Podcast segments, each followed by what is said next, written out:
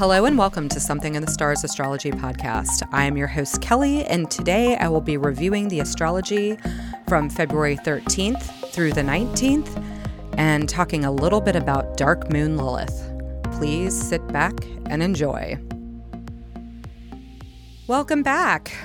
We don't have too much happening until February 16th. And on February 16th, Mars ingresses into Capricorn. So Mars has finally left Sagittarius. And Mars is exalted in Capricorn. And Mars is how we take action. So Mars is pretty happy here. He's this is a great time to get things done. However, some of that energy might be funneled into trying to tie up some loose ends because that same day, Mercury in Pisces stations retrograde. And with Mercury in retrograde, we get the usual stuff of miscommunication, technology being weird, being late, and so on. And with Mercury being in the dreamy land of Pisces, this is a bit amplified. We don't really want to focus on the details so much. We really want to spend our time daydreaming. So make sure that you're double checking everything. So this is a real interesting energy of like, I want to get everything done. Oh, wait, everything is slowing down, and I probably need to go back and tie up some loose ends. On February 18th, the sun enters Pisces, and it's February 18th, February 19th, depending on where you are in the world. In Milwaukee, it will ingress into Pisces at 11:19 p.m. on February 18th. And the sun in Pisces is interesting to me because this is the last sign of the zodiac. And Pisces also rules the 12th house of secrets and hidden enemies, places of sanctuary like monasteries, and places of illness slash healing like hospitals. And if the sun is our sense of self and vitality, we may want to take some time to be alone and recharge. And this might be a time too where we want to focus on self care. And our birth charts, the 12th house is what was happening before we were born. And with the sun being reborn in Aries when we is when we get springtime. So our sense of self is in this liminal space right now. So, with the sun moving into Pisces, this is a good time to find some solitude, uh, practice some self care. And speaking of solitude, I wanted to focus a little bit on Dark Moon Lilith for this episode. So, I've talked about asteroid Lilith, and that shows us where we are repressed and where we want to break free. And Black Moon Lilith is how we experience transmutation and healing. So, who is Dark Moon Lilith? So, in the mythology, after Lilith left the Garden of Eden, she went to the shores of the Red Sea and she lived in exile and she had fun with demons, like you do.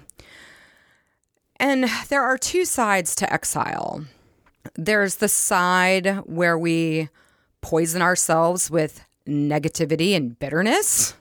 And there's also the side of exile where there is a willingness to see what is being reflected back to us.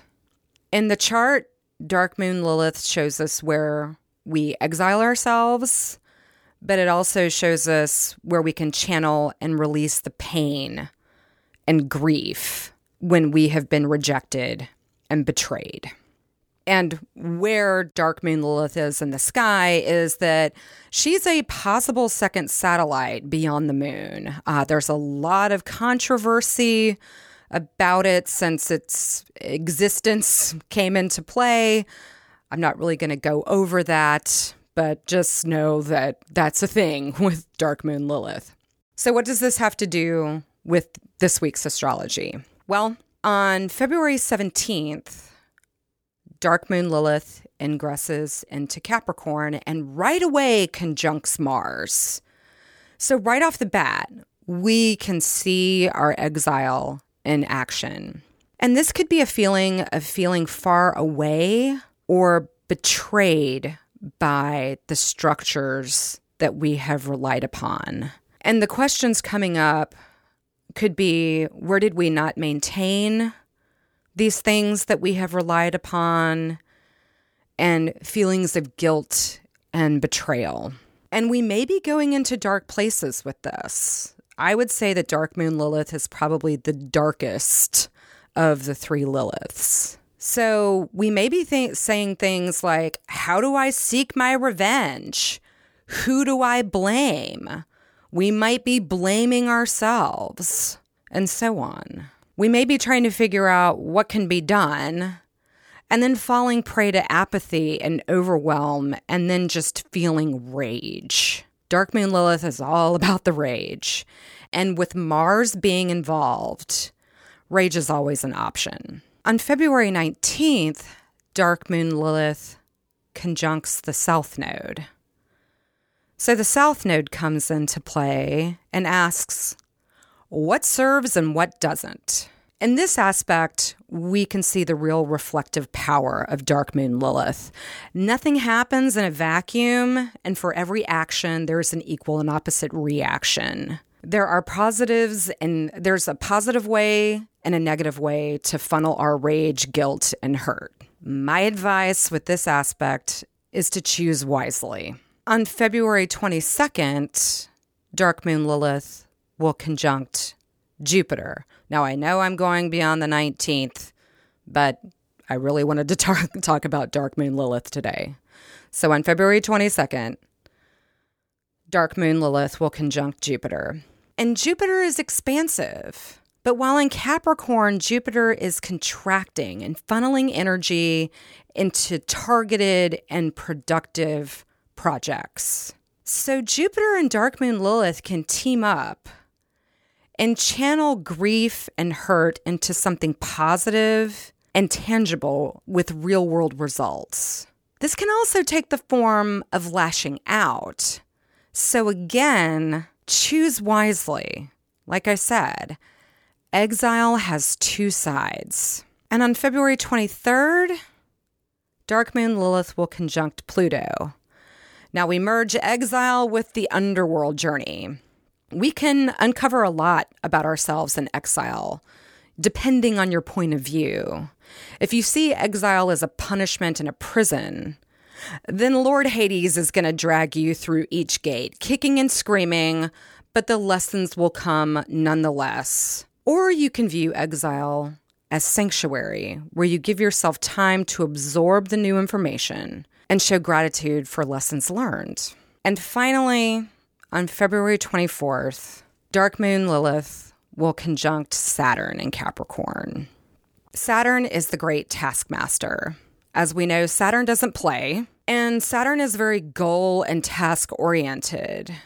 And I always think of Saturn doesn't mind emotion as long as it can be turned into something useful. So Saturn will say, Yes, all the rage and all the grief and all the pain. Excellent. What are you going to make of it? And how will this be used? Remember, you have a finite amount of time on this planet. So, again, choose wisely. In this energy, hopefully, we can come up with a plan where we can come back to ourselves and make the finest uses out of our emotions. And on that note, that's all I have to tell you about this week. I hope you have a lovely week and until next time, take care. Thank you for listening. If you enjoyed this podcast, please rate and subscribe. For more information, please go to our website at somethinginthestars.com. Until next time, take care.